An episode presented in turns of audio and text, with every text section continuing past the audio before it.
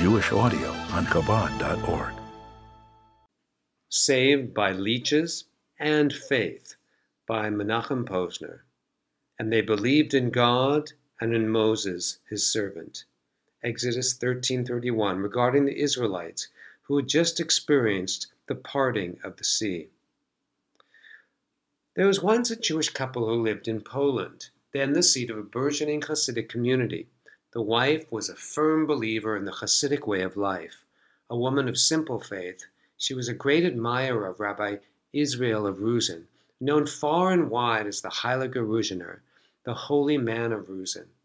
Her husband, on the other hand, was a skeptic. He had a hard time accepting that God plays an active role in human affairs, and he certainly paid no attention to those who were believed to have clout with him.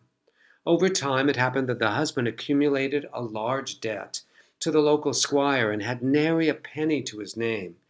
As the due date drew nearer, the wife pleaded with her husband to consult with the Ruzhiner, but he would hear nothing of it.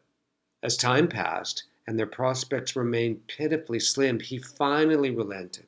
His wife could travel to the Rebbe, but he preferred to stay home.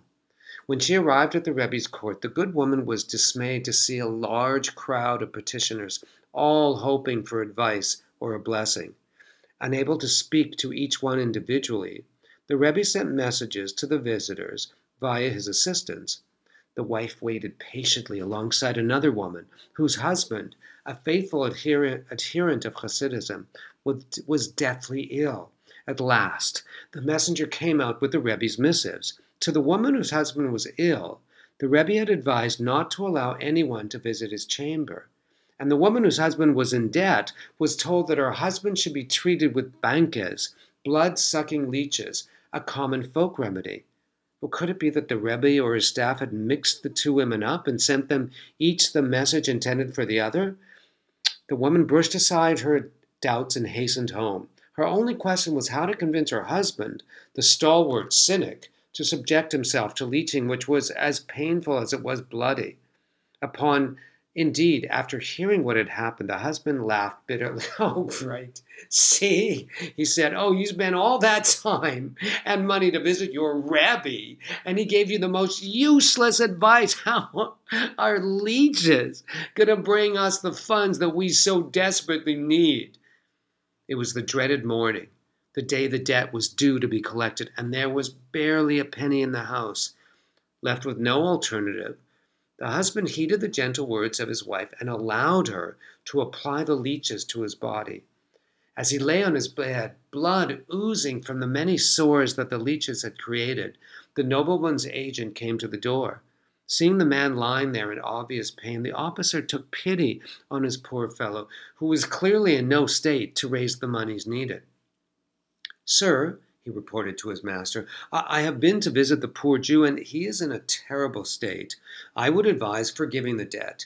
He has no money to speak of, and it does not seem that he will be in better shape any time soon. Suspecting that the agent had been paid off, the noble decided to see the situation for himself before letting the debtor off the hook. Upon arrival, he saw that the man was bedridden and appeared to be in even poorer health than the agent had described feeling sorry. The nobleman declared that the entire debt was wiped clean. Well, one can only imagine the cynical husband was a cynic no longer. When retelling his, this story to his son, Rabbi Avraham Yaakov of Sadigur, the holy Ruzhiner concluded that the miraculous turn of events was entirely due to the pure faith of the wife.